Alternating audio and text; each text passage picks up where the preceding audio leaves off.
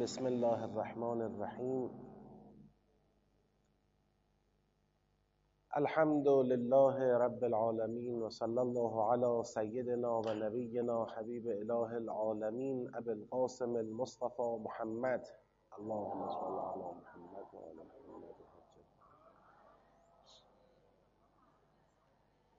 و علی آله الطیبین الطاهرین و لعنت الله علی اعدائهم اجمعین من الان الى قیام یوم الدین. عرض سلام و ادب و احترام محضر برادران و خواهران گرامی و آرزوی قبولی عزاداری ها و زیاراتتون داریم در ایام ماه محرم و ماه سفر.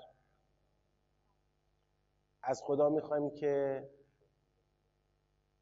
این فرصتی رو که برای ما ایجاد فرمود در اقامه عزا بر سید و سالار شهیدان حضرت ابا عبدالله الحسین علیه السلام و سایر زوات نورانی اهل بیت علیهم السلام و اصحاب و یاران با وفای امام حسین علیه السلام به ما توفیق بده که دستاورد و ذخیره ای رو که از این فرصت به دست آوردیم بتونیم به سلامت الله و به عافیت دین و دنیا این ذخیره رو الله به محرم و سفر سال آینده برسونیم.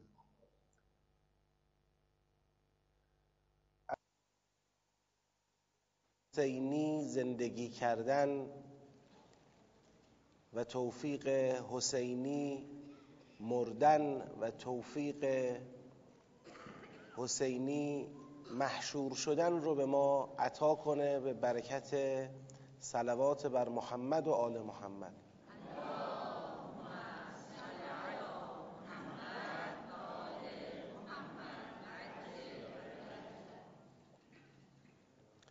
همونطور که قبلا هم گفته شد ما انشاءالله بناس از این جلسه تدبر در سوره مبارکه ای رو که به عنوان بلندترین سوره قرآن شناخته میشه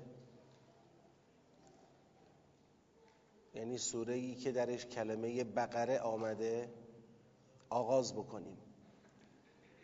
و به لحاظ حجم و همینطور به لحاظ مباحثی که در این سوره آمده این سوره ویژه است در قرآن کریم. در بعضی از روایات ما گفته شده که این سوره فستات القرآنه فستات یعنی خیمه. یعنی مانند یه خیمه است که سایر سوره های قرآن زیر این خیمه جمعند. یه پوششی داره نسبت به کلیه مباحثی که در قرآن کریم اومده. مفهوم این که خیمه است و پوشش داره لزوما این نیست که هرچی تو قرآن اومده خلاصش در سوره بقره باشه. نه لزوما مفهومش این نیست. می‌تونه مفهومش این باشه سوره بقره هدفی را دنبال می‌کنه معنایی را دنبال می‌کنه که اون هدف و اون معنا مانند سقفی است بالای سر کل قرآن. اگر گویا این نباشه مثل اینکه یه بنایی است که این بنا سقف نداشته باشه. یه همچین حالتی در این سوره وجود داره.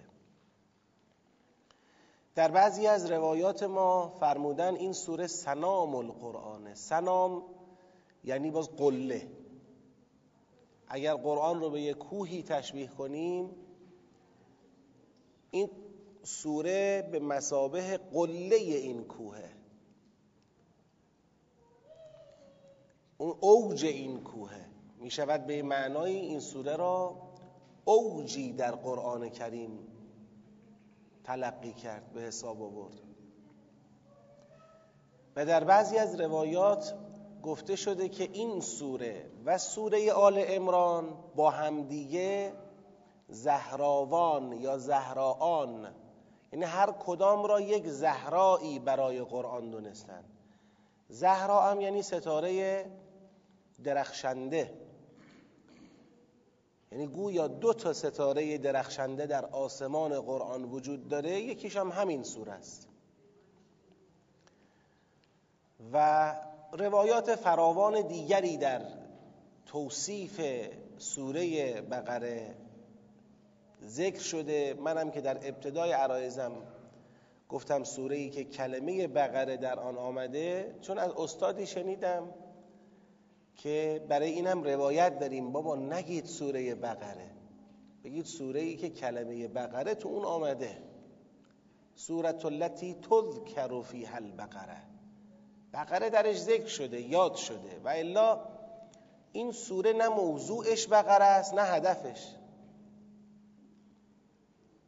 مثل خیلی از سوره های دیگر قرآن که اسمش ربط مستقیمی به موضوعش یا هدفش نداره. خیلی از اسمایی که در قرآن کریم ما می‌بینیم اینا تعیین نشده برای سوره های قرآن. کسی وضع نکرده. مثلا کسی بیاد بگه آقا سمیت هذه السورته به بقره. من این سوره را بقره نامیدم. همچین چیزی ما نداریم. یا مثلا در هنگام نزول وحی فرشته وحی به پیغمبر خدا فرموده باشه عرض کرده باشه که یا رسول الله این سوره را خداوند بقره نامیده. اینطور چیزی ما نداریم. نه خدا نه پیامبر گرامی اسلام نه اهل بیت علیهم السلام. خیلی از این اسمایی که الان در سوره ها شما می‌بینید اسمی که برای سوره ها انتخاب شده اینا انتخاب نکردن. اصطلاحا گفته میشه این اسمها وضع تعیینی ندارد. کسی تعیینش نکرده. پس وضع چی دارد؟ تعیونی. وضع تعیونی یعنی اینکه بر اثر کسرت استعمال کم کم این سوره ها به این اسما چی شدن؟ معروف شدن. یه وقت هست یک خیابونی رو می‌سازن خود شهرداری هم یه تابلوی می‌زنه میگه این خیابون مثلا خیابون مثلا فرض کنید شهید کلوریه وضع تعیینی شده. یه وقت از یه خیابونی درست می‌کنن. مردم هم خیلی کاری با اسمش ندارن. از این خیابون که می‌خوان برن فرض کنید می‌بینن که وسط این خیابون یه چاله ای کنده شده. دیگه مردم برای اینکه به همدیگه آدرس بدن یه خیابون چاله. حالا خیابون چاله کسی اسم اینجا نذاشته خیابون چاله. اما از بس رفتن و چاله رو دیدن و به هم آدرس اینجوری دادن معروف شده به خیابون چاله. به این میگن وضع تعیونی یعنی کسی نگفت اینجا خیابون چاله است. کسی این اسم را براش قرار نداد. اینجوری شناخته شد. کسی نیومد بگه این سوره سوره بقره است که. اینجوری شناخته شد. چرا اینجوری شناخته شد؟ چون این کلمه فقط اینجا تو قرآن اومده بود. مردم که می‌خواستن به هم آدرس بدن میومدن سراغ کلمه هایی که چی باشه؟ خاص باشه ویژه باشه. دیگه آدرس گم نکنیم. وقتی میگیم مثلا سوره نحل نحل ده جا تو قرآن نیومده که ما گم کنیم کدوم سوره است. یه جا تو قرآن اومده نحل. وقتی میگیم سوره ناس ناس درسته تو قرآن زیاد اومده اما کجای قرآن رو پیدا می‌کنی که توی سه خط پنج بار گفته باشه ناس؟ ویژه است. زود ذهنا میاد سراغ همین سوره ناس. میگه سوره بقره ذهن سری میاد این سوره ای که توش کلمه بقره آمده. دیگه جای دیگه که نیست. پس ما به اینا میگیم واژه ویژه کلمات خاص. کلمات خاصی که تو سوره ها بوده خیلیاش معروف شده سوره به این کلمه ها. پس خیلی دغدغه نداشته باشیم که خب حالا ببینیم سوره بقره با بقره چه ارتباطی دارد. حالا بقره هم توی یکی از آیات این سوره توی یکی از مباحث این سوره داستان ذبح اون بقره که در جریان بنی اسرائیل بهش خواهیم رسید. ان الله اگر خدا عمری عطا کنه ان اونجا ولی همچین بحثی تو سوره هست. البته بعضی از سوره های قرآن اسمشون اون اسمی که سوره به اون معروف شده همون اسمیه که برای سوره چه شده؟ تعیین شده. ما همچین چیزی هم داریم. یه وقت برای سوره یه اسمی را تعیین کردن الاخلاص. سوره هم به همون اسم معروف شده. یا توحید. سوره به همون اسم معروف شده. ولی نه در سوره اخلاص کلمه توحید آمده نه کلمه اخلاص اومده. بلکه هدف سوره توحیده هدف سوره اخلاصه. و سوره به نام همون هدفش نامیده شده. و سوره هم به همون نام معروف شده.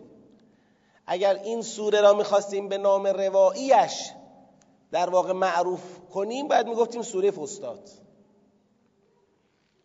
سوره فستاد خیمه. فستات چی؟ فستات القرآن خیمه قرآن. این اسم برازنده این سوره است. اسمی که در شعن سوره باشه. خب این یک مقدمه کوتاه درباره در واقع سوره و درباره بعضی از اسامی که در روایات و اوصافی که در روایات اومده. اما جهت یادآوری ابتدای جلساتمون معمولا ما این یادآوری رو داریم. در تدبر هر سوره ای چند مرحله را طی می‌کنیم؟ چهار مرحله. مرحله اول فهم آیات. ما معمولا اینطوریه. یه دور سوره را می‌خوانیم که آیاتش بفهمیم. دقدقه ما آیاته. تو دور اول دنبال این نیستیم که کجا سیاق شروع میشه کجا سیاق تمام میشه. این سیاق حرفش چیه؟ این سیاق جدید به سیاق قبلی ربطش چیه؟ دقدقه ما اینجا اینا نیست. می‌خوایم آیات رو بفهمیم. خیلی وقتا تو مرحله فهم آیات بعضیا میان یه جلسه در کلاس تدبر شرکت می‌کنن میگن که اه و تدبر هم همون مفاهیمه داریم فهم آیات کار می‌کنیم چرا؟ چون تو یک مرحله تدبر فقط تو یه قسمت کوچیکش چیکار کرده؟ شرکت کرده خب تدبر در یک سوره مثل سوره فستات تدبر در یک همچین سوره ای خب این یک وقت وسیعی می‌خواد. هیچ وقت تو یک جلسه که نمیشه تدبر در این سوره را ارائه کرد. بله میشه گفت آقا این سوره دنبال این هدف هست خود سخنرانی کرد. به بعضی از آیاتش اشاره کرد. اما شما فقط بخوای بخونی این سوره را نزدیک سه جزء قرآن کریمه. بیش از یک ساعت و نیم طول می‌کشه. اگه بخوای ترتیلش کنی فقط. پس مرحله اول فهم آیاته و فهم آیات تمام تدبر سوره فستاد نیست. یه بخشی از تدبر سوره فستاته ولی اون بخش اساسیه. اون بخش زیرساخته. خوب فهمیدن آیات درست جا افتادن آیات کمک می‌کنه به مراحل بعدی. نباید این مرحله رو یه دستی بگیریم. این که مفاهیمه این که بلدیم. شما بارها در سوره های مختلف دیدید که تو همین مرحله مفاهیم آیات معارفی از آیه ها استفاده میشه که وقتی اون معارف رو درست جا میفته برامون دیگه ذهنمون برای مراحل بعدی کارش چیه؟ به مراتب آسونه مرحله دوم چیه؟ تشخیص سیاق هاست یعنی پاراگراف بندیه اونم نه اینکه ما می‌خوایم برای سوره پاراگراف تعیین کنیم. می‌خوایم پاراگراف های موجود را کشف کنیم. بگیم این سوره چند تا پاراگراف داشت؟ چند بند داره؟ چند سیاق داره به اصطلاح تدبری؟ مرحله بعدی جنبندی سیاق هاست. هر سیاقی را که کشف کردیم مثلا آیه یک تا به عنوان مثال عرض می‌کنم. پنج؟ خب این یک تا پنج حرفش چیه؟ جمعبندی می‌کنیم. وقتی که جمعبندی کردیم پاراگراف ها رو مرحله بعدیش سیر پاراگراف ها رو بررسی می‌کنیم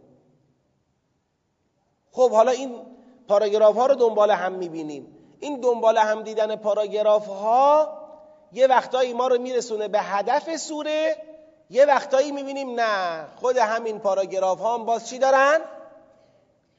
باز در فصلهایی قرار می‌گیرن. یعنی عجب ما اومدیم بررسی کنیم پاراگراف ها رو.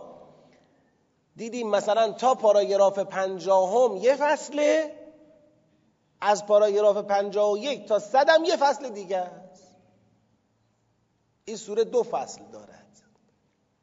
که در این صورت هر فصل را باز جنبندی می‌کنیم بعد به ارتباط چی می‌پردازیم؟ فصل ها می‌پردازیم. ما در تدبر می‌خوایم از کسرت به وحدت حرکت کنیم. از کسرت آیات به وحدت قرض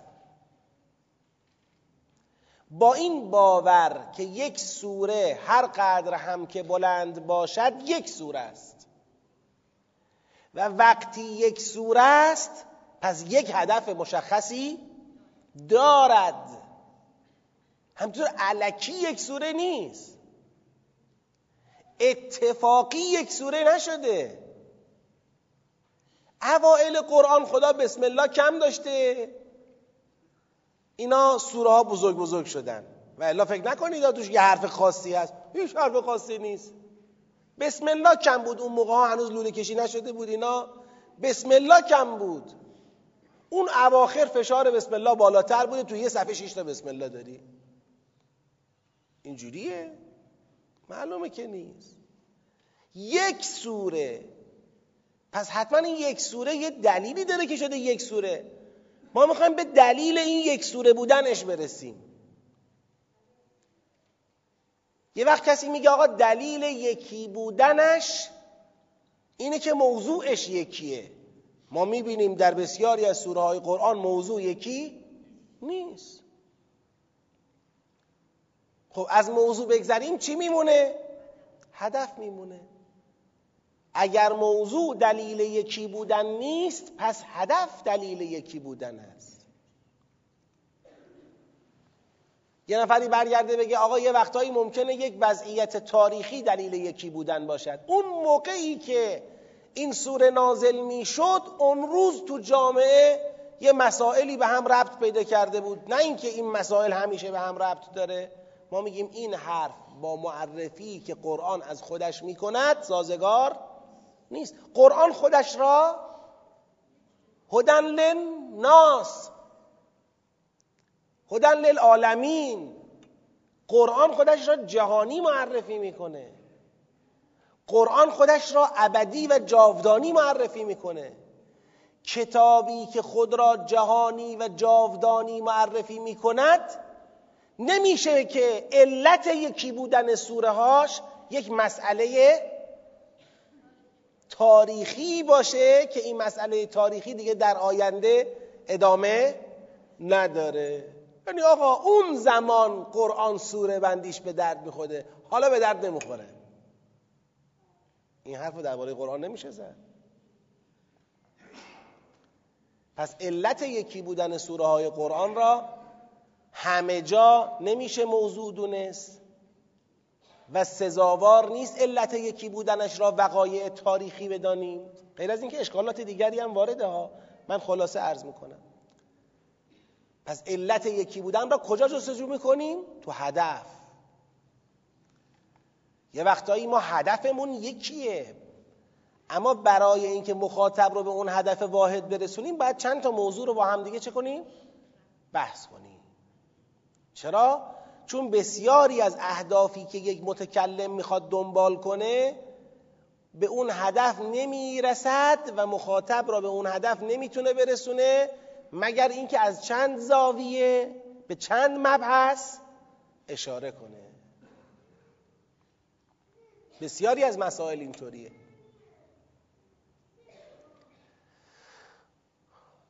فرض کنید الان ما بخوایم یک پیشرفتی یک تکاملی در فرهنگ اربعین ایجاد بکنیم. آیا میشه فقط راجع به اربعین حرف بزنیم؟ نمیشه. اربعین یه پدیده است که به خیلی از مسائل ارتباط داره. اربعین تو اعتقادات ریشه داره. جهت اخلاقی داره. مسائل فقهی داره. مسائل راهبردی درش لحاظ میشه. نمیشه که شما راجع به اربعین صحبت بکنی بدون یعنی بخوای تکامل در فرهنگ اربعین ایجاد بشه. اما اصلا اشاره به مسائل فقهی و نمی‌دونم راهبردی و اخلاقی و اعتقادی نداشته باشی؟ میگه میشه. کسی که می‌خواد اربعین رو بحث بکنه باید بحث توحیدم بکنه. از توحید قافل بشی همین اربعین می‌تونه آفت باشه. کسی که می‌خواد در فرهنگ اربعین تکامل ایجاد بکنه باید به مسائل فقهیش توجه بکنه. و الا میشه خواستگاه افراط و تفرید. حالا من دیگه همه که اینا میگم تو ذهنم مورد داره نمی‌خوام الان راجع به اربعین صحبت کنم. کسی که می‌خواد به ارتقاء فرهنگ اربعین بیاندیشه باید به اخلاق فکر کنه. راجع به مسائل اخلاقی باید دغدغه داشته باشه. و الا مشکل ساز میشه. کسی که می‌خواد راجع به ارتقاء اربعین حرف بزنه باید به مسائل راهبردی جهان اسلام توجه داشته باشه. مگه میشه بدون مسائل راهبردی جهان اسلام اربعین رو به جای خودش رسوند؟ یک قیام عظیم مردمی را بدون توجه به مسائل راهبردی مگر میشه رهبری کرد؟ مگر میشه جلو برد؟ پس ببینید یه وقتایی یه هدفی شما داری یه هدفه. اما این یه هدف به منزل مقصود نمی‌رسد الا به اینکه چندین مبحث را شما راجبش صحبت داشته باشی بررسی کنی تحلیل کنی. این سوره فستاد یه هدف دارد. اون هدف رو باید شناسایی کنیم. ولی اون هدف هدفی بوده که نمی شده مخاطب را به اون هدف رسوند مگر با, با بررسی مباحث مختلف. نمی شده مخاطب را به اون هدف رسوند مگر اینکه مثلا فرض کنید ماجرای خلافت اشاره بشود. به سیر تاریخ بنی اسرائیل به طور مفصل اشاره بشود. هی و از و از و از و از و از. چی شد؟ چی شد؟ چی شد؟ امت بنی اسرائیل چیا گذروند؟ چه اتفاقاتی براش افتاد؟ به کجا رسید؟ اون هدف طوری بوده که به اون هدف نمی شده برسی مگر اینکه درباره اقتصاد اسلامی صحبت بشود درباره خانواده در اسلام صحبت بشود درباره احکام تقوای فردی صحبت بشود درباره قبله صحبت بشود. اشاره ای به مسئله قتال بشود. اینا همه برای اون هدف است. ولی متدبر دنبال اینه که با پیگیری مباحث برسه به اون هدفه بشناسه اون هدف را. حالا یه سوره هایی سوره های بسیطن نسبتا. بسیط به این معنا که پیچیده و مرکب نیستن. سوره ساده ایه یه مبحث داره دو مبحث داره سه مبحث داره. شما سریع با مباحثش آشنا میشی و خیلی راحت سیر مباحث رو می‌فهمی و اون هدف هم تو ذهنت میاد. یه سوره هایی هست که مباحثش فراوانه. کلی مبحث تو این سوره هست. طبیعیه که وقتی یه سوره ای مباحث فراوان داره کسی که می‌خواد در این مباحث سیر کند تا به هدف برسد این کارش؟ کارش یه مقدار سختره دیگه. بیشتر باید وقت بگذاره بیشتر باید دل بده بیشتر باید فکر بکنه. بنده اگر بخوام طبقه بندی کنم تدبر در سوره های قرآن رو بگم مثلا تدبر در حزب مفصل قرآن کریم دوره ابتدایی تدبر است. تدبر در سوره های معین فرض بفرمایید دوره متوسطه اول تدبر است. من باید بگم تدبر در سوره مبارکه فستاد سطح عالی تدبره. سطح عالی تدبره یعنی دیگه خیلی باید ذهن ما رشد کرده باشه مهارت ما قوی شده باشه آمادگی ما بیشتر شده باشه. وقتم بیشتر بگذاریم. بزرگوارانی که در جلسه کنونی در خدمتتون هستیم بنده خواهش کردم از مسئولان این جلسه که این جلسه ثبت نامی باشه.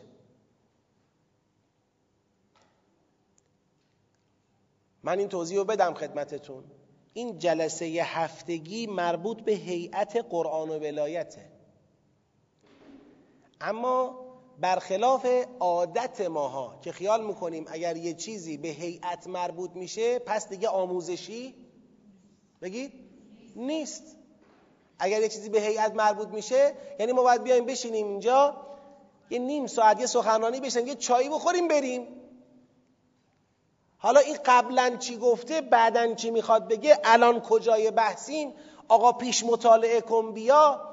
رفتی بیرون مباحثه کن سوال داشتی بیار بپرس. اینا جزو عادتهای هیئتی ما نیست. ولی ما می‌خوایم بگیم آقا یکی از جلوات هیئت آموزشه.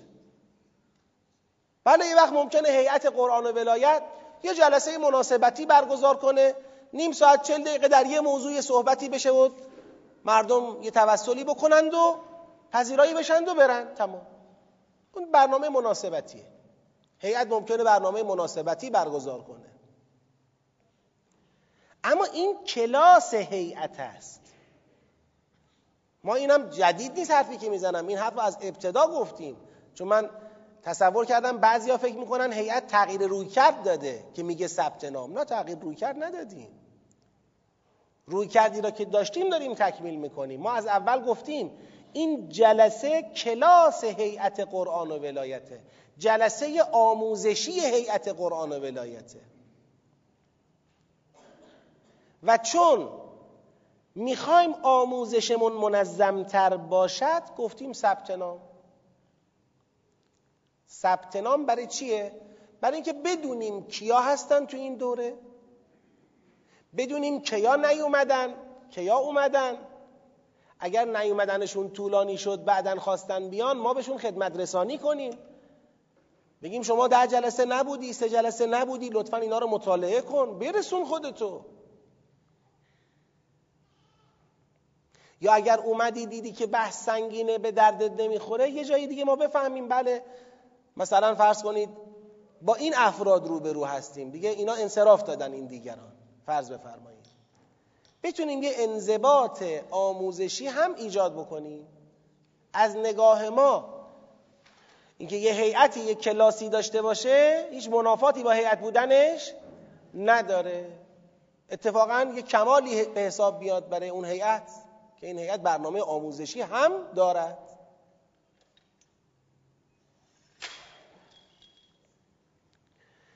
و این نکته رو هم دقت بکنید. به عنوان نکته آخر من باشه در مقدمه بحث که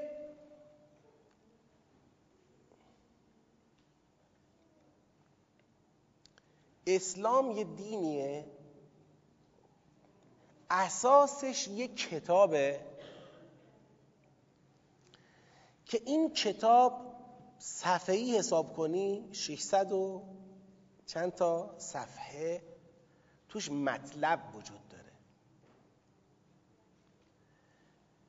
و حرف هایی تو این 600 و خورده ای صفحه مطلب وجود داره که برای ما زده شده برای دینداری ما. دین علم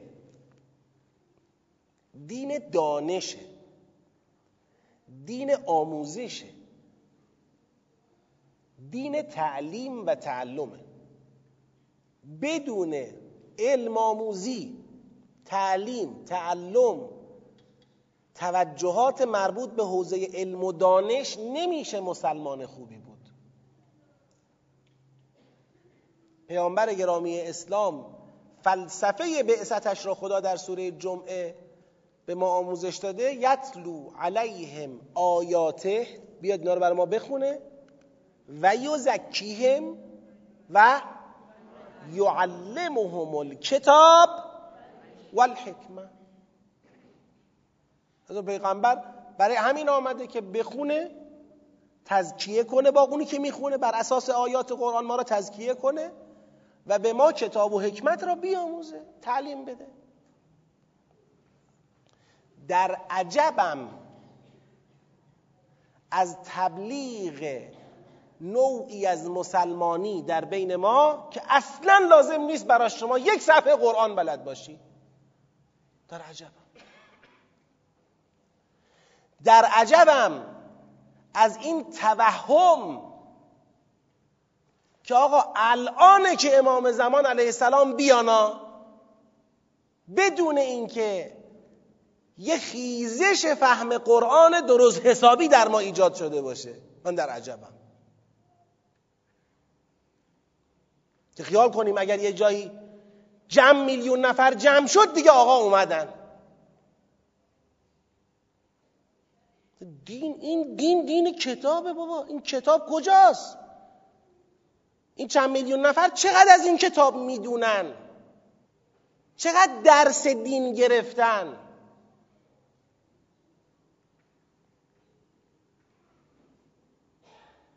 اصلا فکر می‌کنیم لازم نیست. تصریح می‌کنن ها. تصریح می‌کنن. من در یک جایی در همین ستاد نماز جمعه رفتم عرض کردم که آقا نماز جمعه کلاس درس اسلام است. در سوره جمعه خدا میفرماید یتلو علیهم آیاته و یزکیهم و یعلمهم الکتاب و حکمه بعد خدا اعتراض می‌کنه چرا کلاس رو ترک کردید و ترکو که قائما؟ با داشت درس می‌داد رفتید. داشت تلاوت می‌کرد تزکیه و تعلیم انجام می‌داد رفتید. کلاس رو خالی کردید. گفتم آقا اگر تدبری نگاه کنی سوره جمعه کلاس درس اسلامه نماز جمعه کلاس درس اسلامه. تنها کلاس درسیه که شرکت در اون واجبه. حالا ما درست واجب تخییری کردیم ولی واجبه. خدا که واجب تخییری نکرده. ما با توجه به دوران غیبت و مسائل مربوط به دوران غیبت تخییریش کردیم. ولی واجبه دیگه. خدا که نگفته خب اذا نودی للصلاه من یوم الجمعه اگر خواستید فس او الی ذکر الله. اگر هم نخواستید لا تس او الی ذکر الله. خدا هم چه حرفی زده؟ خدا که واجب کرده. البته بنده خودم به تخییریش عمل می‌کنم و من مقلدم. من در دوران غیبتیم و مقلد هستیم. و اون چه که بالاخره مرجع بنده میگه من به همون عمل می‌کنم. الان بحثم فقهی نیست در حال حاضر سوء تفاهم نشه. فتوا نمیدم. ولی اینو می‌خوام عرض بکنم. وقتی این حرف رو زدم به اون بندگان خدا گفتن آقا نه. شما از بس این ور کلاس می‌ذارید فکر می‌کنید همه چی کلاسه. گفتم پس بنده خدا کجا قرار است مردم با این کتاب آشنا بشن؟ میشه بگی؟ ماشاءالله آموزش پرورشمون که دوازده سال دانش آموز توش بی سواد قرآنی میره بی سواد قرآنی میاد بیرون. من با جرأت میگم بی سواد قرآنی میره داخل سیستم آموزش پرورش بی سواد قرآنی میاد بیرون. چون نمی‌دونیم چی باید بهش یاد بدیم. نمی‌دونیم چی باید به او یاد بدیم. چند تا مسائل کلی و جسته گریخته و نک می‌زنیم تو آیات قرآن. بشم وقتی می‌خواد بیاد بیرون نگاهش به قرآن اینه که قرآنم یه چیزیه برای ثواب بردن. تمام. قرآن علمه. با یه نگاهی از آموزش پرورش بیاد بیرون که بگه من, من می‌تونم رشته قرآن انتخاب کنم؟ دیگه اونایمون که از همه جا رانده باشیم و از همه جا مانده باشیم و عقلمون به هیچی نرسه. نه ریاضی بفهمیم نه تجربی بفهمیم نه فیزیک بفهمیم نه شیمی بفهمیم نه بتونیم زبان کار کنیم نه بلد باشیم کامپیوتر کار کنیم نه کار فنی از دستمون بر بیاد. یه جایی داریم میگیم خب شما بیاد برید اینجا علوم قرآنی تفسیری چیزی بخونید. حالا لاقل یه مدرکی دستتون داشته باشی. بعدشم فارغ التحصیل بشید هم دیگر نگاه کنید. تو همون رشته هم چیزی به کسی یاد نمیدیم آخه.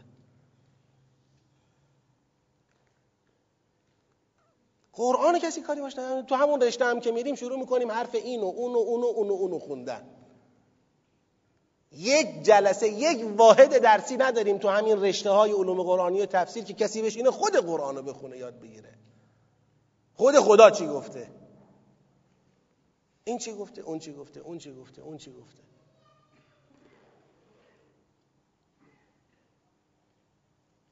کجا یاد بگیریم این کتابو؟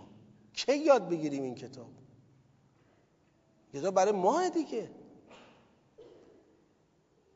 حالا سوره بقره بلد شدیم شدیم نشدیم نشدیم. چرا؟ چرا بلد شدیم شدیم نشدیم نشدیم؟ مهمه که هست. مهمه که وجود داره. پس خواستم بگم یه دستی نگیریم. درست امروز در نظام ارزش گذاری کنونی اجتماع ما این جلسه بهای چندانی ندارد.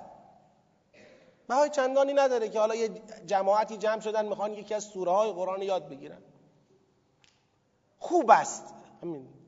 اگر لطف کنن خوب است اگر لطف نکنن بدعت است.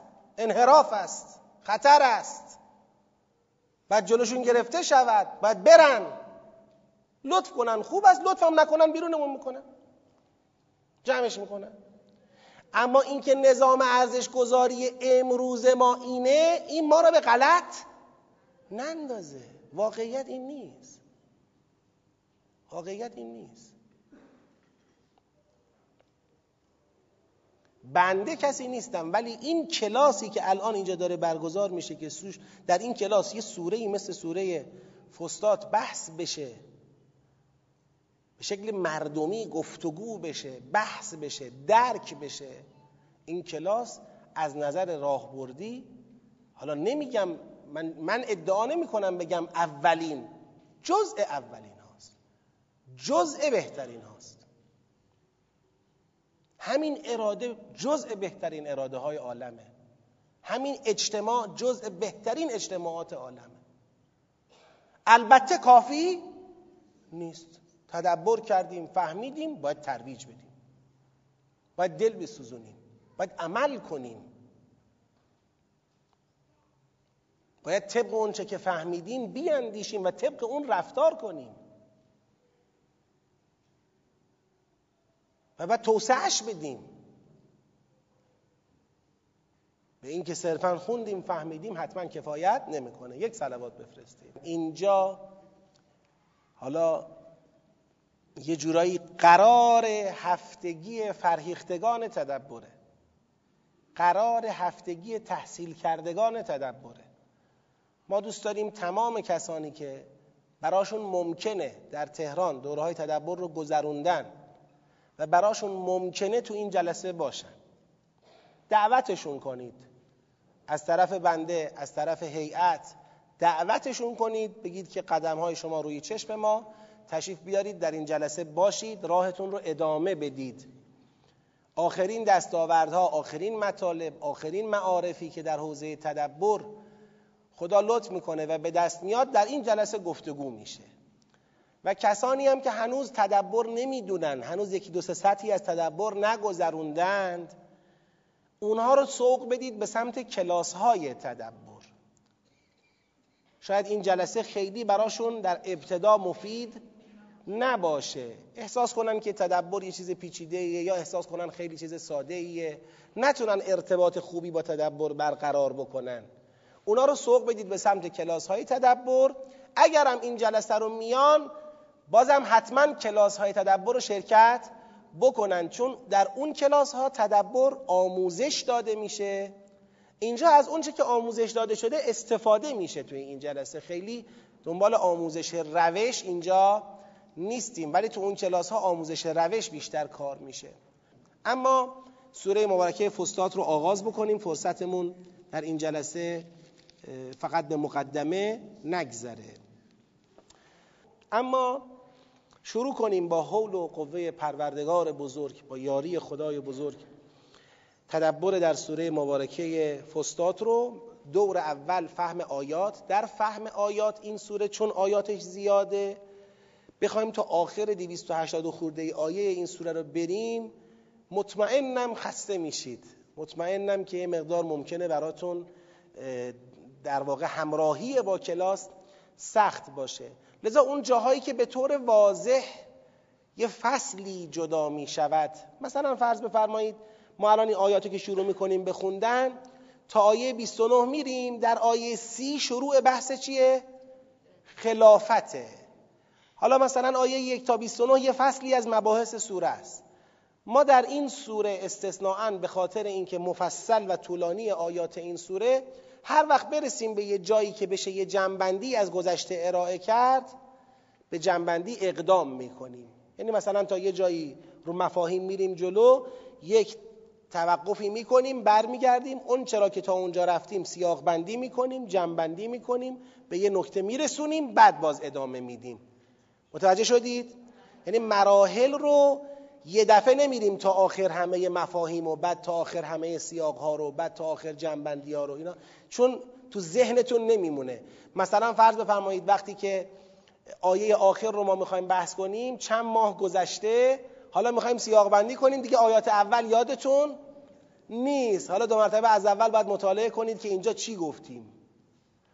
ما در سوره نحل با اینکه 14 صفحه بیشتر نبود عملا یک سوم این سوره سوره فستات بود. این مشکل رو داشتیم دیگه. در این سوره می‌خوایم به این سبک در واقع طرح درسمون رو جلو ببریم انشالله یک صلوات جلی ختم بفرماییم اللهم صل علی محمد. بسم الله الرحمن الرحیم الف لام میم حروف مقطعه که قبلا دربارهش صحبت شده. ذالک الکتاب لا ریب فیه هدى للمتقین. ذالک اسم اشاره است الکتاب مشارون الیهشه. ذالک الکتاب آن کتاب منظور از آن کتاب قرآنه. چرا قرآن را که جلوی چشم منه میگه آن کتاب یکی از کاربردهای اسم اشاره ذالکه در قرآن تعظیمه. یکی از کاربردهای اسم اشاره ذالکه در فرهنگ عربی تعظیمه همیشه برای اشاره به دوری که بعد مکانی دارد نیست. یه وقت برای اشاره به چیزی است که بعد مکانی ندارد ولی به لحاظ منزلتی بعد منزلتی دارد. یعنی جایگاهش انقدر بلنده که مثل اینکه من خودم رو از اون چی فرض می‌کنم؟ دور فرض می‌کنم. ذالک الکتاب اون کتاب. این در واقع نوعی تعظیمه. حتی در زبان فارسی هم این اتفاق گاهی میفته. یعنی در حضور یک مرد بزرگی می‌خوایم او را توصیف بکنیم نمیگیم این مرد بزرگ. این یه جورایی مثل این که دم دست دیگه. اینجا میگیم اون مرد بزرگ. با اینکه اینجا سا این در واقع نوعی تعظیم و تکریمه. ذالک الکتاب. منافاتی هم نداره با اینکه بگیم هادا یه وقتایی هم قرآن گفته هادا اونم یک لطفی داره. وقتی هادا میگه یعنی آقا در دسترسته. همین کتابی که بعد منزلتی دارد جلو چشمت بازه می‌تونی بخونی و بفهمیش. هر کدام یه لطفی داره. این نیستش که قرآن یا باید بگیم زالکه یا باید بگیم هادا نه هر دو رو میشه گفت. هر کدام هم یه لطفی داره. ذالک الکتاب لا ریب فیه. ریب یعنی تردید. تردیدی درباره اون وجود نداره. تردیدی درباره چی اون وجود نداره؟ حقانیتش دیگه. از کجا می‌فهمیم؟ تو همین سوره یکی دو صفحه بعدتر میفرماید و ان کنتم فی ریب مما نزلنا علی عبدنا فعتو به سوره اگر شما تردیدی دارید راجع به اون چیزی که ما نازل کردیم بر بندمون ممکنه شک داشته باشید که آیا از جانب خدا آمده نیامده. فعتو به صورت من مثلهی ان کنتم. صادقین. ود او شهدا اکن من دون الله. خب اگر شما تردید دارید یه سوره مثلش وردارید بیارید که حالا می‌رسیم به اون آیه و اونجا توضیح میدیم. اما اجمالا لا ریب فیه یعنی در الهی بودنش از در حقانیت وحیانی بودنش از جانب خدا بودنش شک و تردیدی نیست. ذالک الکتاب لا ریب فیه. هدن للمتقین. دومین خبر برای ذالک الکتاب اینه که هدن للمتقین. خبر اول لا ریب فیه خبر دوم هدن للمتقین. هدایت کننده متقین است. از قرآن دو تا خبر تو این آیه راجبش داده شد. خبر اول این که لا ریب فیه در حقانیت و الهی بودنش جای شک و تردید نیست. خبر دوم این که هدن للمتقین یعنی متقین را هدایت می کند حالا متقین چه کسانی هند؟ یک. ببینید برای معرفی متقین در دو فاز خدا صحبت می‌کنه. الذین. متقین کسانی هستند که الذین یؤمنون بالغیب ایمان به غیب. اولین ویژگی متقین در فرهنگ قرآن ایمان به غیبه. اساس تمایز یک انسان متقی از انسانهای دیگر در ایمان به غیبه. همه چیز آنچه که می‌بینی آنچه که میشنوی آنچه که لمس می‌کنی آنچه که میچشی و آنچه که میبویی نیست. همه چیز آنچه که با حواس پنجگانه درک می‌شود نیست. متقین باور دارند. غیر از آنچه که با حواس پنجگانه درکش می‌کنند حقایقی و پدیده های دیگری در این عالم وجود داره. پس پرده ای هم وجود داره. غیبی هم وجود داره. که من نمی بینم نمی شنوم نمی بویم نمی چشم نه لمس می کنم ولی هست. این اولین وجه تمایز متقی از غیر متقی است. اصلا اگر ایمان به غیب نباشه اساس تقوا از بین میره دیگه. برای چی تقوا؟ تقوا یعنی چی؟ میشه بگید؟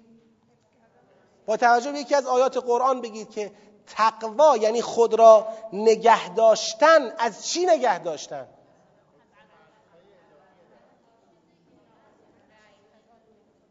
و سیجنبها الاتقا و سیجنب از چی الاتقا فانذرتکم نارا تلظا لا یصلاها الا الاشقا. و سیجنبها اتقا. اتقا از نار از آتش یعنی آتش غضب خدا خود را حفظ می کند آتش غضب خدا رو کی تا حالا دیده؟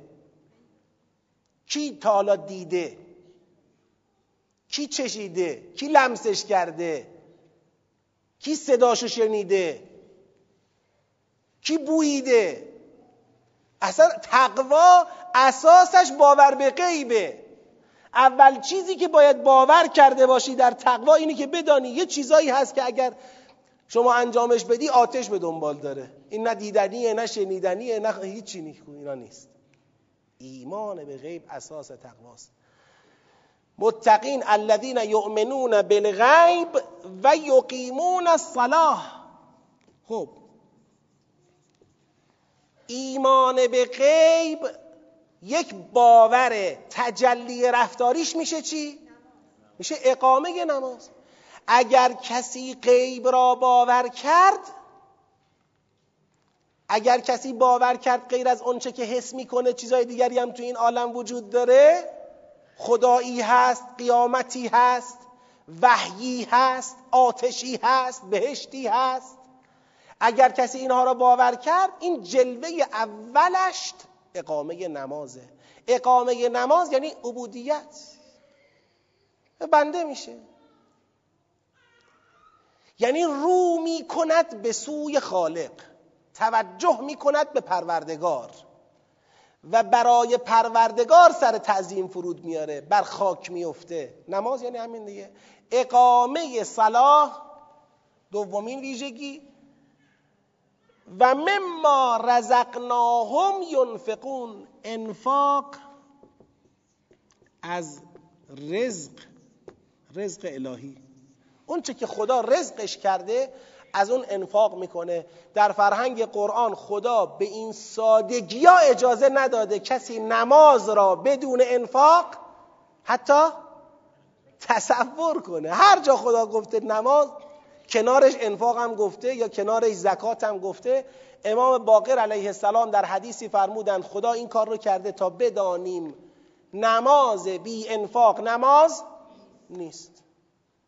چه اینکه انفاق بی نماز هم انفاق نیست.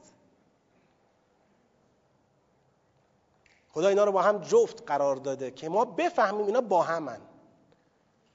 لذا در سوره مبارکه ما اون اون کسی که نماز می‌خواند ولی انفاق نمی‌کند را خدا چه کرده؟ لعنتش کرده. خدا گفته برو تو ته جهنم. ارعیت الذی یکذب بالدین؟ می‌بینی اینی که دین رو قبول نداره؟ کیو میگی خدایا؟ فذالک الذی یدع الیتیم. همینی که یتیم رو دور می‌کنه. ولا یحض علی طعام مسکین و به فکر فقرا نیست. همینو میگم. خدایا این نماز داره می‌خونه. فویل للمصلین. پس وای بر چنین نمازگزارانی. الذین هم عن صلاتهم ساهون. اونایی که از حقیقت نمازشون غافلن. الذین هم یراؤون. اونایی که نمایش میدن. و یمنعون الماعون و خیرشون به دیگران نمی‌رسه. کسی که میگه من اهل نمازم ولی انفاق نمی کند این اهل نماز نیست از نظر خدا. این اهل ریاست. نماز وقتی نماز است که با انفاق همراه باشه. اگر با انفاق همراه نبود نماز نیست ریاست نمایش است. نماز وقتی نماز است که با خیر رسوندن به دیگران همراه باشه. اگر با هم نبود نماز نیست. ریاست. پس سه تا ویژگی.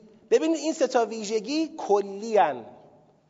اولیش ایمان به غیب دیگه تفکیک نکرد. ایمان به غیب یعنی ایمان به توحید یعنی ایمان به معاد یعنی ایمان به نبوت یعنی ایمان به بهشت ایمان به جهنم تفکیک نکرد. ایمان به غیب عنوان کلی. تو اقامه سلات نیامد اون شرایط سلات را زیلش بیاره. به آقا اقامه سلات بدون پاکدامنی؟ بگید نمی شود بدون امانتداری نمی شود بدون تعهد نمی شود بدون مسئولیت پذیری نمی شود دیگه اینا رو نیاورد زیلش اینا رو همه رو در جاهای دیگه خدا گفته در سوره معارج خدا گفته اقامه نماز بدون اینا نمیشه. بعدم انفاق. اینجا جلوه ایمان به غیب است در ارتباط با خدا. این جلوه ایمان به غیب است در ارتباط با خلق خدا. اینا جامعه. علل قاعده وقتی ما به اینجا می‌رسیم میگیم تمام دیگه. اما خدا می‌خواد یه الذینه دیگه به این اضافه کنه. والذین و کسانی که این والذینه گروه دومی از متقین نیست. این الذینه دوم جلوه دیگری از تقواست نه گروه دومی از متقین. همون متقینی که ایمان به غیب دارند اقامه نماز می‌کنند انفاق از رزق الهی می‌کنند همین متقین این ویژگی رو هم دارند والذین یؤمنون بما انزل الیک ایمان به قرآن دارند. یؤمنون به ما انزل الیک. ما انزل الیک یعنی قرآن آنچه که نازل شد به سوی تو. و ما انزل من قبلک. ایمان به قرآن ایمان به کتابهای آسمانی قبل از قرآن. کتابهای آسمانی قبل از قرآن ماننده تورات مانند انجیل مانند زبور مانند صحف ابراهیم علیه السلام و و و. اینا هم ایمان به قرآن دارن هم ایمان به کتاب های آسمانی قبل از قرآن دارن. یؤمنون به ما انزل الیک و ما انزل من قبلک و بالآخرت هم یوقنون. دقت کنید. و بالآخرت هم یوقنون. این هم اینجا یعنی چی؟ هست یعنی به آخرت فقط اینا یقین دارن. فقط کسانی که ایمان به قرآن و ایمان به کتابهای آسمانی قبل از قرآن را با همدیگه دارن فقط اینا هستند که یقین به چی دارن؟ به آخرت دارن. یقین به آخرت فقط مال این گروهه. خدایا چی می‌خوای بگی؟ من یه اشاره می‌کنم. با این اشاره ذهناتون رو دیگه کم کم باید آماده بکنید برای مواجه شدن با اصلی ترین مسائل سوره فستاد اون اشاره هم اینه. دعوا سر قرآنه. ذالک الکتابو ذالک بگید. کتابو لا ریب فیه. هدن للمتقین. لا ریب فیه. هدن للمتقین. اصلا دعوا سر قرآنه. بحث این آیات شروع این آیات سر اینه که قرآن چیه؟ آیا قرآن از جانب خدا هست یا نیست؟ بگید. از جانب خدا هست یا نیست؟ لا ریب فیه. آیا قرآن هدایتگر هست یا نیست؟ هدن للمتقین. پس چه می شود بعضی یا مدعی که به کتابهای آسمانی قبل قرآن ایمان داریم؟ اما به قرآن نمی‌خواهند؟ بگید. ایمان بیارن. نمی‌خوان به قرآن ایمان بیارن. اصلا تمام دعواها تو سوره فستاد با همین شروع میشه. که موضع در مقابل کتاب چیه؟ اگر تو میگی من با تقوا هستم با تقوا یعنی کسی که اینا رو داشته باشه ولی با تکیه به چی اینا رو داشته باشه؟ از خودش. بر اساس اونچه که خودش صلاح می‌داند به غیب و به غیب ایمان داشته باشد و اقامه نماز کند و انفاق کند یا بر اساس وحی؟ جواب بدید. وحی. بر اساس وحی به اینها عمل بکنه. ایمان به غیبی که وحی به او گفته نه ایمان به غیب من درآوردی. هزار جور ایمان به غیب هست که خرافاته. وجود نداره و ما معتقد میشیم. ایمان به غیب معنیش ایمان به موهومات و ایمان به خرافات که نیست. و غیبی را که من نمی بینم غیبی را که من نمی شنوم لمس نمی کنم نمی بویم نمی چشم چه راه دسترسی به اون غیب دارم؟ وحی دیگه. اگر وحی را شما بخوای بگذاری کنار من دیگه دسترسی به غیب ندارم. طرف از طریق جن به غیب دسترسی پیدا کرده. و با اونچه که جنیان از غیب در اختیار او قرار میدن به اونا ایمان داره. اون ایمان به موهوماته. ایمان به راست و دروغ تو هم قاطی شده است. چون منبع معتمدی نداری. جنم قابل اعتماده برای غیب. با جنگرایی می‌خوای بفهمی چه خبر اون بر عالم؟ تو اون بر پرده چه میگذره؟ پس ایمان به غیبی که ریشه در وحی دارد. اقامه سلاتی که من خودم آقا من نمازم اینطوریه. صبح پا میشم یه خمیازه اول می‌کشم بعد دو تا اینجوری می‌زنم این رو سینه هام بعد میگم خدای دمت گرم. این نماز منه. خب، این نماز از کجا در آوردی؟ من اینطوری میگم. اقامه نمازی که غیب با ایمان به غیب بخونه ایمان به غیبی که با وحی بخونه. کی قراره به ما بگه اقامه نماز یعنی چی؟ کی قراره به ما بگه انفاق یعنی چی؟ آقا من خمس و زکات و اینا عالیم نی. من فقیر مغیر ببینم پول میدم کمک می‌کنم. حالا پیغمبر گفته پول بده حالا نمی‌دونم یک پنجم اینو بده. حالا نمی‌دونم ماه رمزون تمام شده انقدر بده. حالا این کفارش انقدره خطکش بذاری برای من انفاق تعریف بکنی. من خطکش مدکش قبول ندارم. من خودم صلاح بدونم فقیر مغیر هرچی ببینم من بهش رسیدگی می‌کنم. انشالله خدا منو میبخشه. انشالله نه. تو بر اساس اونچه که خدا میگه باید حرکت کنی. اونی که خدا میگه رو برو. فقیر مقیرم دیدی کمک کن. ما که نمیگیم نکن خدا گفته به فقیر مقیرم کمک کن. اما خدا هم گفته آقا بیا اگر زکاتم میدی اگر انفاقم می‌کنی بر اساس آنچه وحی به تو آموخته. مگه شما عالمی که چه جور انفاقی به درد می‌خوره چه جور انفاقی نه؟ پس باید طبق وحی باشد. ایمان به غیب بر اساس وحی. اقامه سلات بر اساس وحی. انفاق از رزق الهی بر اساس وحی. تا اینجا درست؟ خب. حالا می‌خوایم بر اساس وحی جلو بریم. آقا تورات هم وحی دیگه. من می‌خوام با تورات جلو برم. خب تورات به وقت خودش که معتبر و وحیم بود و همه چی هم درست. حرفی نیست. حالا قرآن اومده. نه من تا توراتش هستم. انجیل و قرآن و اینا رو نه. من تا تورات رو قبول دارم. انجیل رو کی آورده؟ قرآن رو کی گفته؟ خب چطور شد که تو موندی تو تورات پس؟ مگر خدا عهد نگرفته از مؤمنان به انبیای الهی که هر وقت پیغمبری آمد تصدیق کننده کتاب شما بود به او ایمان آورید و او را یاری کنید؟ خب چطور شد که تو میگی من تورات قبول دارم انجیل و نه؟ انجیل قبول دارم قرآن و نه؟ پس معلومه. یه جای کار داره بگی میلنگه. اون چیه؟ یقین به آخرت نداری.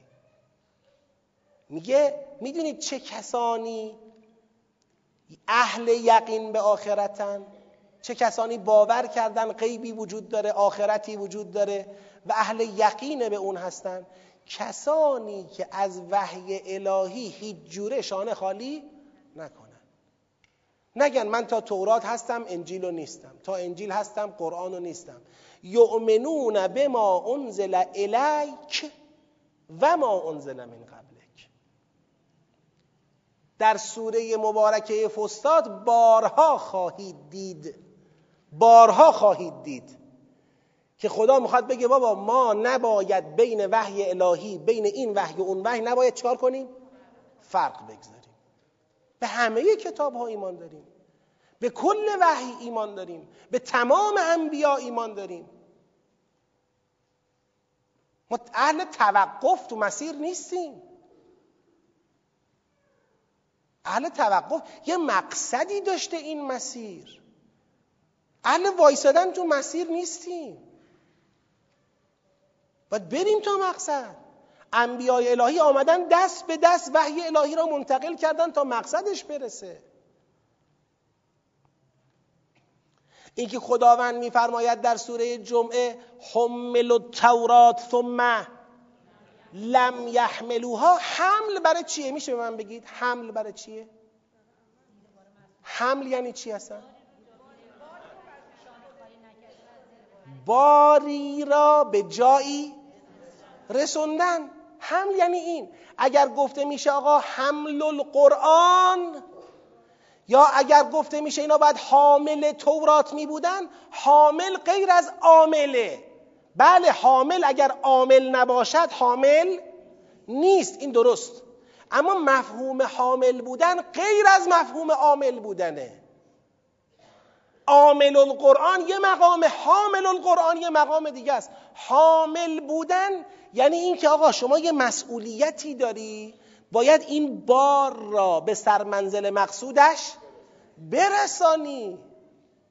اگر این بار را به جاش نرسوندی اگر این بار را همینجا خالی کردی قطع کردی. ما امر الله بهی ان بگید؟ یوسل را. رشته را بریدی. چرا بریدی آقا؟ چرا بریدی؟ تو یه نقشی داری برای خودت یه نقشی داری برای جهان. یه نقشی داری برای خودت یه نقشی داری برای تاریخ.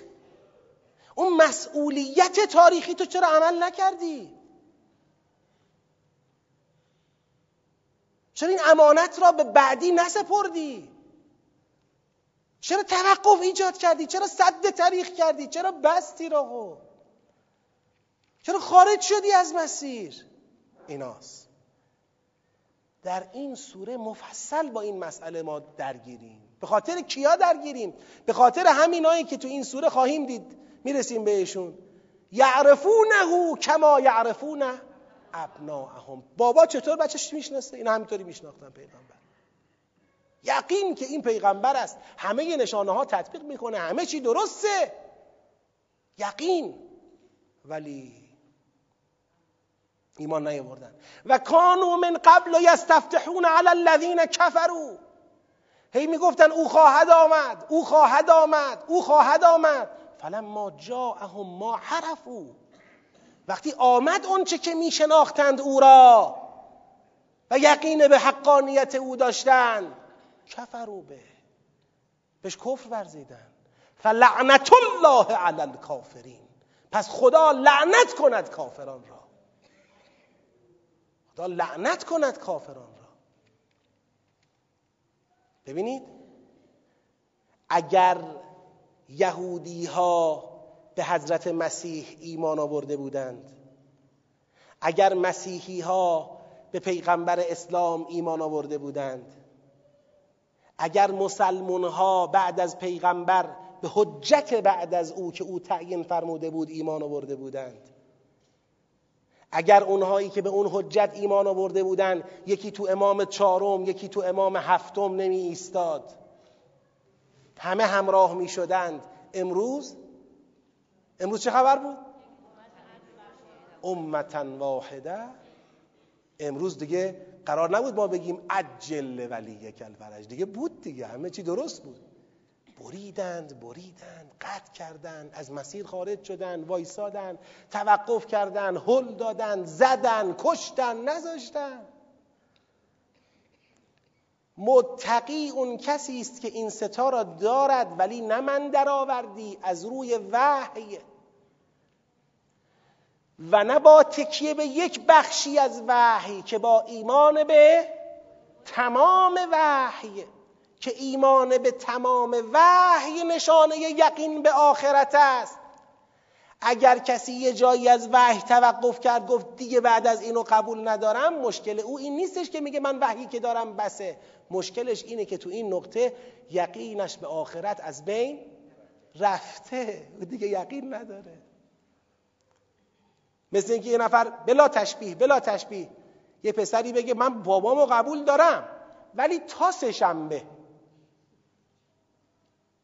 دیگه از این تاریخ تا اینجا بابام هرچی گفته من نوکرشم هستم دستشم میبوسم. از اینجا بعد بابام که خب پسرم حالا این کارو بکن ببخشید.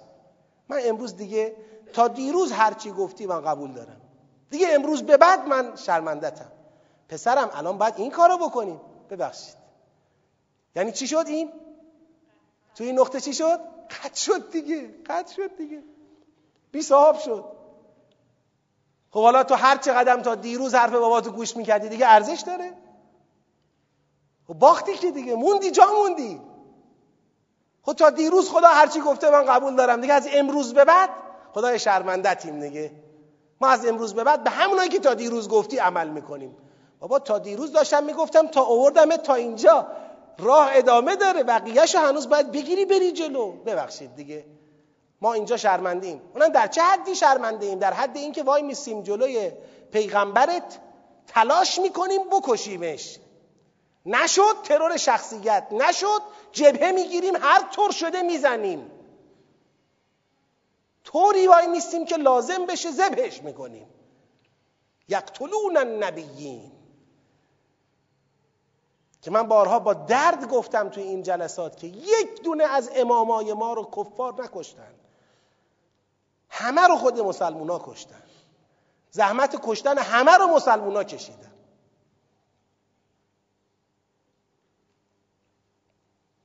امام زنده را کی تحمل می‌کنه؟ بکشیم زریح داشته باشه دورش بچرخیم سلوات بفرستیم حاجت بگیریم این خوبه. بیاد وایس امر و نهی کنه راه و چاه نشون بده عدالت اجرا کنه.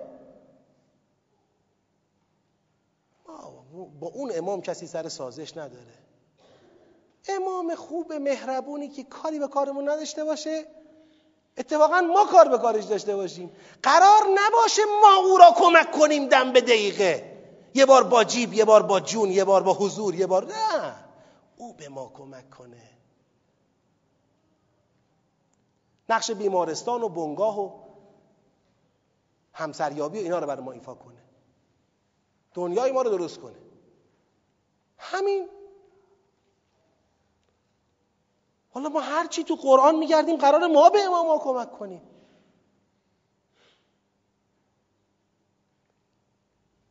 ولی یعلم الله من ینصره و رسوله بالغیب. کیا حاضرن خدا را یاری کنن پیغمبران او را یاری کنن؟ قطع کردیم رشته را. انسان ها قطع کردن رشته را. وایسادن تو راه یکی در تورات یکی در انجیل یکی در پیغمبر اسلام یکی در امام چهارم یکی در امام هفتم یکی در امام نمی‌دونم چندم. یکی هر کی جایی وایساده. بعضی هم همجور وایسادن تو دوران غیبت. یا منتظر یعنی وایسه. وایسیم تا تشریف بیارن. حالا وایسه تا تشریف بیارن. قرار به این بود با این اخلاق امام بیاید که خب امام نمی‌رفت اصلا. با این تدین ما قرار بود امام بیاید که خب اصلا امام پس نباید می‌رفت اصلا. خیلی هنوز کار داریم. صحبت من راجع به جمع حاضر نیست راجع به امت داریم حرف می‌زنیم. من جمع حاضر بنده کمترین همه هستم راجع به امت حرف می‌زنیم. خیلی هنوز کار داریم. خیلی هنوز عقبیم. خیلی هنوز باید بدویم ما کاری نکردیم وجدانن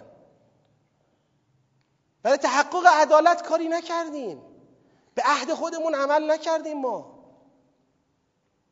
خیلی توقع بزرگیه که فکر کنیم الان ما باید دعا کنیم و آقا تشریف بیاره. خیلی توقع بزرگیه این. خیلی توقع مطابق با واقعیتی نیست. حالا اگرم خداوند به اعجاز الهی بخواد یک اراده ای بکند و یه تحولاتی سریع اتفاق بیفتد و حجت ما را برساند ما ممنون خدا هستیم و از خدا می‌خوایم به ما توفیق بده. تو این امتحان شرمنده نشیم. ولی واقعا ما هنوز قدمون کوتاهه. برای اون هدفی که جامون 124 هزار پیغمبر اومد نشد.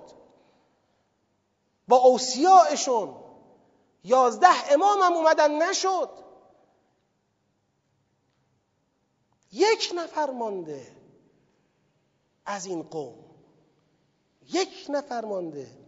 نخواهد فرستاد خدا او را مگر بعد از بلوغ ما رشد ما فهم ما خواست ما. خدام صبرش زیاده خیلی صبرش بالاست. این جریان جریان وصله. اولائکه علا هدم من ربهم اینا اولائکه علا هدن من ربهم اینها بر هدایتی از جانب پروردگارشان بگید سوارند. مثل که هدایت تشبیه کرده به کشتی اینا رو این کشتی سوارند. اولائکه علا هدم من ربهم و بگید اولائکه هم المفلحون.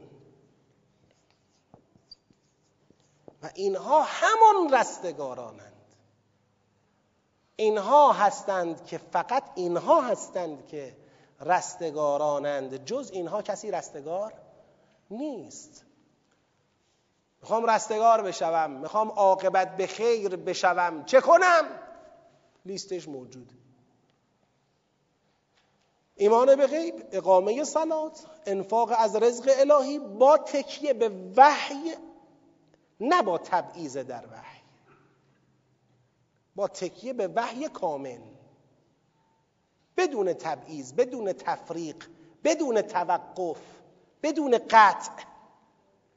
بدون اکتفا بدون نؤمن به بعض و نکفر به بعض. کامل. این میشه فلاح. فقط هم اینا به فلاح می‌رسن. خیالا راحت. فقط اینا نجات پیدا می‌کنن. اولائکه همول همول مفلحون یعنی فقط اینا. آه نمیشه من همه اینا رو داشته باشم اینو نداشته باشم؟ نمیشه. همه اینا رو داشته باشم با این اینو نداشته باشم؟ نمیشه. با یه خورده از این نمیشه. با هم. حالا آقا من نقص دارم من کوتاهی دارم من گناه ازم سر می‌زنه من ممکن الخطا هستم. راه توبه همیشه فر بازه. راه تکامل همیشه بازه. اما تو تصمیم و تو اراده و تو نگاه کجایی؟ چی می‌بینی؟ جلوت چی می‌بینی؟ پشت سرت چی می‌بینی؟ اینا مهمه. اینا رو نمیشه سهل گرفت یه دستی گرفت. حالا یه بحث علمی بکنم. اینجا یه بحث تفسیری شکل گرفته که آقا خدا فرموده ذالک کتاب الله ریب فیه. بگید یعنی اگر کسی متقی نباشد قرآن هدایتگر او نیست. متقی هم یعنی اینا رو داشته باشه. خب کسی که اینا رو داشته باشه؟ بگید. هدایت قرآن رو داره دیگه. دیگه حالا هدایت دوباره قرآن می‌خواد چجوری هدایت بکنه؟ یه هدایت همین است دیگه. یه بحث اینجوری درست شده. که آقا هدن للمتقین یعنی اول من باید متقی بشوم تا قرآن مرا چه کند؟ هدایت کند. متقی بشم یعنی چیکار باید بکنم؟ یعنی باید به غیب ایمان داشته باشم نماز بخونم زکات بدم انفاق بکنم یعنی بعد اینا هم تکیه به وحی داشته یعنی همه چی باید داشته باشم تا تازه قرآن بیاد مرا هدایت کند. یعنی چی این هدایتگری قرآن؟ گفتن این متقینی که خدا فرموده این تقوای فطریه. تقوای فطری. یعنی این تقوا هنوز غیر از اون تقوایی است که قرآن می‌خواد ما را به اون برساند. این اون تقوای اولیه فطریه که هر انسانی دارد اگر خودش زایعش بگید. نکند. شما باید این تقوا را داشته باشی تا قرآن توی با تقوا را هدایت کند. بعد اون وقت این معنایی که ارائه کردن از نگاه حقیر با اونچه که بعدن گفته میشه همخانی بگید. نداره. بابا این تقوا اگر تقوای فطری بود خب حالا تقوای فطری فرض کنیم ایمان به غیب تو تقوای فطری هست. اجمالا هست. اقامه سلاتش کجا بود تقوای فطری؟ فرض کنیم در تقوای فطری اقامه سلات هم هست انفاق هم هست. ایمان به قرآن تو تقوای فطری چه کار می‌کنه؟ ایمان به ما انزل قبل از قرآن تو تقوای فطری چه کار می‌کنه؟ ایمان به قرآن که دیگه تقوای فطری نیست که. ایمان به قرآنه. پس نه. نمی‌تونیم بپذیریم این تقوا فطری است. این تقوا اتفاقا همون تقوایی است که قرآن می‌خواد. اما توضیح اینجوری بدم. هدایت دو تا مفهوم در لغت براش ذکر شده. دو تا مفهوم برای هدایت در لغت ذکر شده.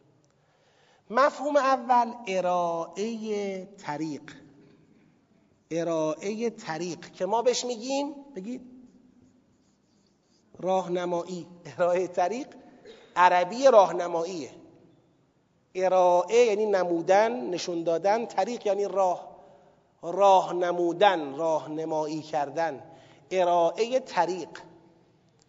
معنای دومی که برای هدایت ذکر شده ایصال علل مطلوب که فارسیش میشه به مقصد رسوندن.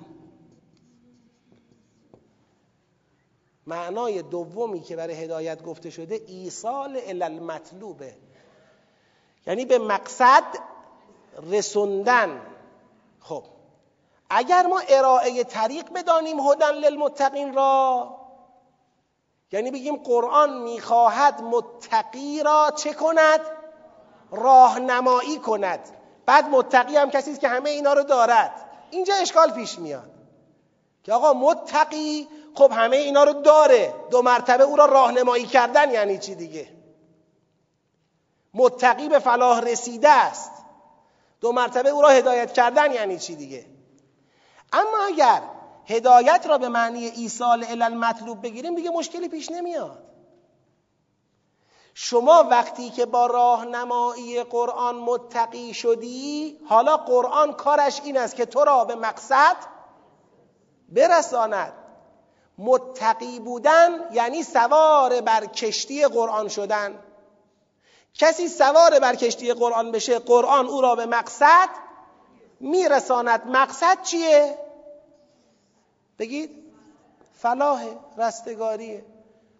آقا ذالک الکتاب لا ریب فیه هدى للمتقین. یعنی این قرآنی که شکی در حقانیت اون نیست این قرآن متقین را به مقصد میرساند. متقین را به فلاح میرساند. خب چه کسانی متقی هستند که قرآن اونها را به فلاح برساند؟ کسانی که ایمان به غیب داشته باشند اقامه نماز بکنند انفاق بکنند و این سه عنصر مهم را با تکیه به وحی داشته باشند. اونم نه تکیه به وحی ناقص تکیه به تمام وحی که ریشه در یقین به آخرت دارد. این افراد متقینی هستند که قرآن آنان را به مقصد فلاح شاهد عرض منم اینها اولائک علی هدن. من ربهم. اینا رو این کشتی هدایت سوارند و اولائک هم المفلحون. و اینا هستند که به مقصد می‌رسند. اینا هستند که به فلاح می‌رسند. پس لازم نیست ما خودمون رو به زحمت بندازیم بگیم این تقوا تقوای اولیه است بعد گیر کنیم تقوای اولیه چطور این شاخه ها را دارد؟ تقوای اولیه یعنی انصاف. یعنی یه انسانی وجدانن اهل انصافه. این تقوای اولیه است. تقوایی که این همه شاخه دارد که دیگه تقوای اولیه نیست. این تقوایی است که قرآن ایجاد کرده برای او. خدا می‌خواد بگه کسانی که بر اساس قرآن و وحی به تقوا رسیده اند قرآن آنها را به مقصد میرساند. بله؟ یه منافاتی نداره. ما نمی‌خوایم بگیم در قرآن هر جا تقوا آمده تقوای ثانویه است. نه. در اونجا که میگه الهمه ها فجورها و تقواها برای تقوا نیومده شاخه بندی کنه. یه انسانی که به دنیا آمده با تقوایی که خدا به او الهام فرموده آیا این انسان توی این تقوای او اقامه سلات وجود داره؟ آیا اگر این انسان پیغمبری براش نیاد میاد روزی 17 رکت نماز می‌خونه؟ اقامه نماز یعنی چی؟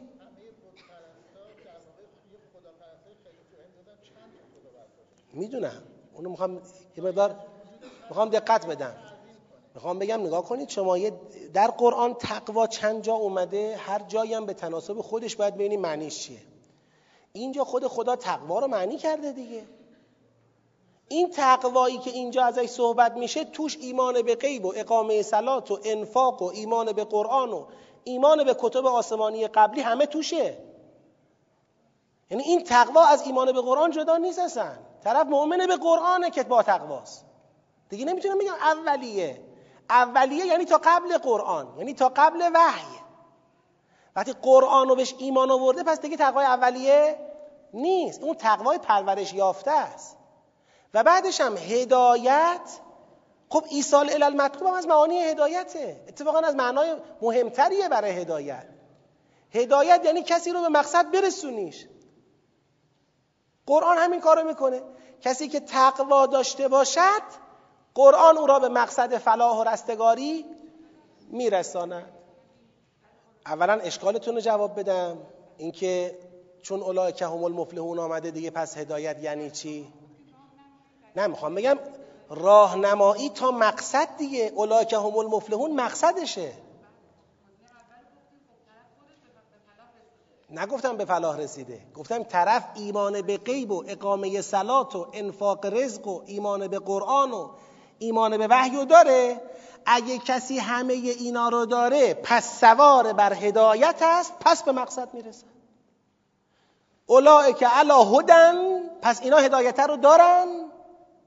سوار رو کشتی هدایت شدن پس به مقصدم می‌رسن پس اینجا که گفت اینا هدن للمتقین یعنی چی؟ یعنی این کتاب به مقصد رساننده متقین است متقین کسانی هستند که این ویژگی ها را دارند ایشان بر هدایت این کتاب استوارند و به مقصد می‌رسند. خیلی شفاف و سرراست و هیچ تکلف و توجیهی هم تو این نیست. اما اینکه شما فرمودید اینم یه وجهیه. یعنی یه جور دیگه هم می‌تونم این آیه رو توضیح بدم که هدایتش همون ارائه طریق باشه. حالا اگر ذهنتون خیلی به هم نمی‌خوره بگم. بگم؟ بگم؟ خب راهنمایی هم می‌تونه باشه. چجوری؟ یه وقتایی ما در عرف محاوره اینجوری حرف می‌زنیم. مثلا میام میگم که معلم میاد تو کلاس میاد میگه که مدیر میگه شما معلم درس خونا هستی. معلم درس خونا. معلم درس خونا هستی؟ نه اینکه اول او درس خونه بعد تو معلمشی. یعنی اویی که درس خونه از معلم بودن تو بگید بهره می‌بره. قرآن راهنمای متقین است. نه اینکه او اول متقیه بعدا قرآن راهنمای اوست. یعنی اونی که متقیه از راهنمایی قرآن بهره می‌بره. اونی که گوش میده بهره می‌بره. ما این هم داریم. تو قرآن کریم مثلا در سوره مبارکه یاسین خدا میفرماید سواء علیهم اانذرتهم ام لم تنذرهم لا یؤمنون. بعد یه جایی میگه انما تنذرو بگید من تبع الذکر و خشی الرحمن بالغیب.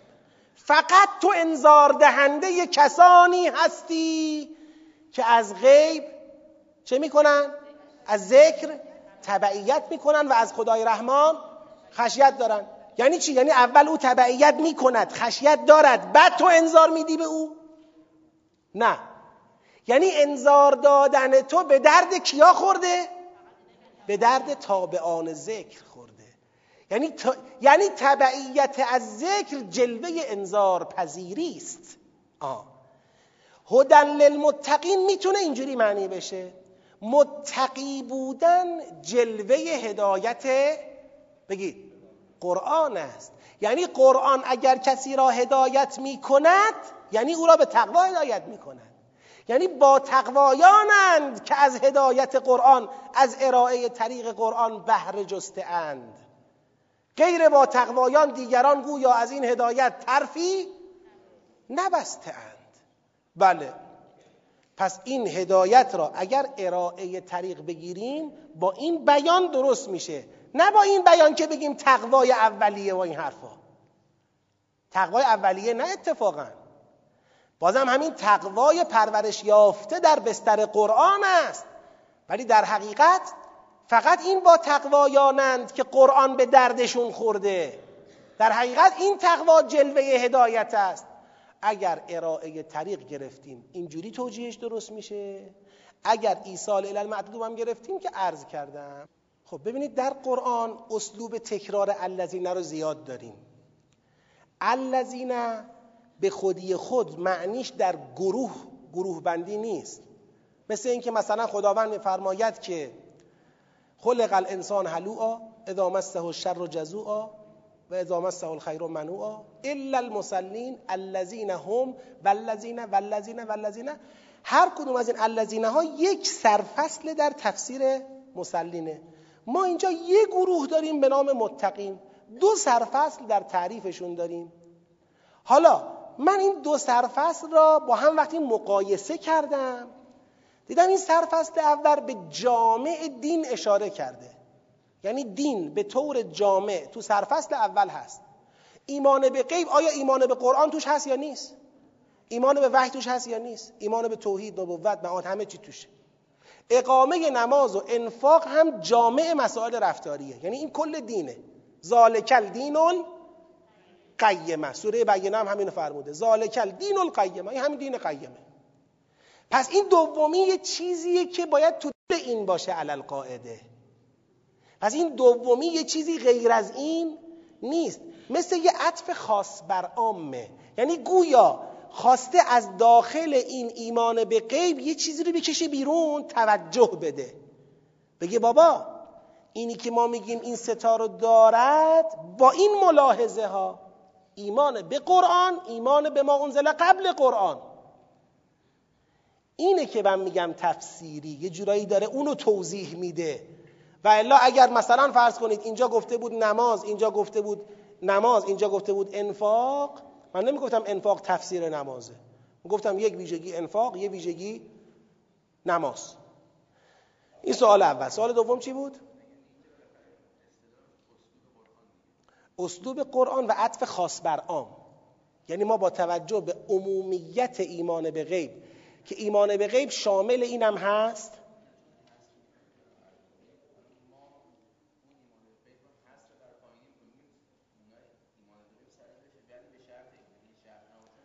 بله دیگه بله دیگه. چون این دوتاش داره اینو توضیح میده. یکی که نیست. حتی اگر تفسیرم نگیریم این دوتا با هم میشه متقی. به تنهایی اگر می‌شد متقی او می آورد به جای و. می‌گفت الذین این او الذین این. وقتی میگه و یعنی با هم. بله. دیگه؟ بله. این حسره رو توضیح بدم. ببینید خدا می‌تونست بگه بالآخرت یوقنون. اینا به آخرت یقین دارن. وقتی میگه بالآخرت هم یوقنون این تو عربی اینجوری معنی میشه. به آخرت فقط اینا هستن که یقین دارن. یعنی اگر کسی تبعیض در وحی قائل شد قطع یقین بدونید. او به آخرت یقینی ندارد. کسی به آخرت یقین داشته باشه نمیگه من تا اینجاشو قبول دارم. مگه فقط تا اینجاش به آخرت مربوط بوده؟ بقیهش نیست. چی اومده وسط که او میگه من تا اینجا رو قبول دارم؟ نفس. منافع. دنیاش. پس یقینی به آخرت ندارد الا کسی که تبعیض در وحی قائل نشود. این از چی فهمیدیم؟ از هم. بالآخرت هم یوقنون. این یک. اینجا. اولائک علی هدن من ربهم. اگر میگو و اولائک مفلحون. اینا بر هدایتن و اینا به فلاح می‌رسن. ممکن بود کسی دیگه بیاد بگه خب این یه نسخه ای از نسخه های بگی؟ فلاح.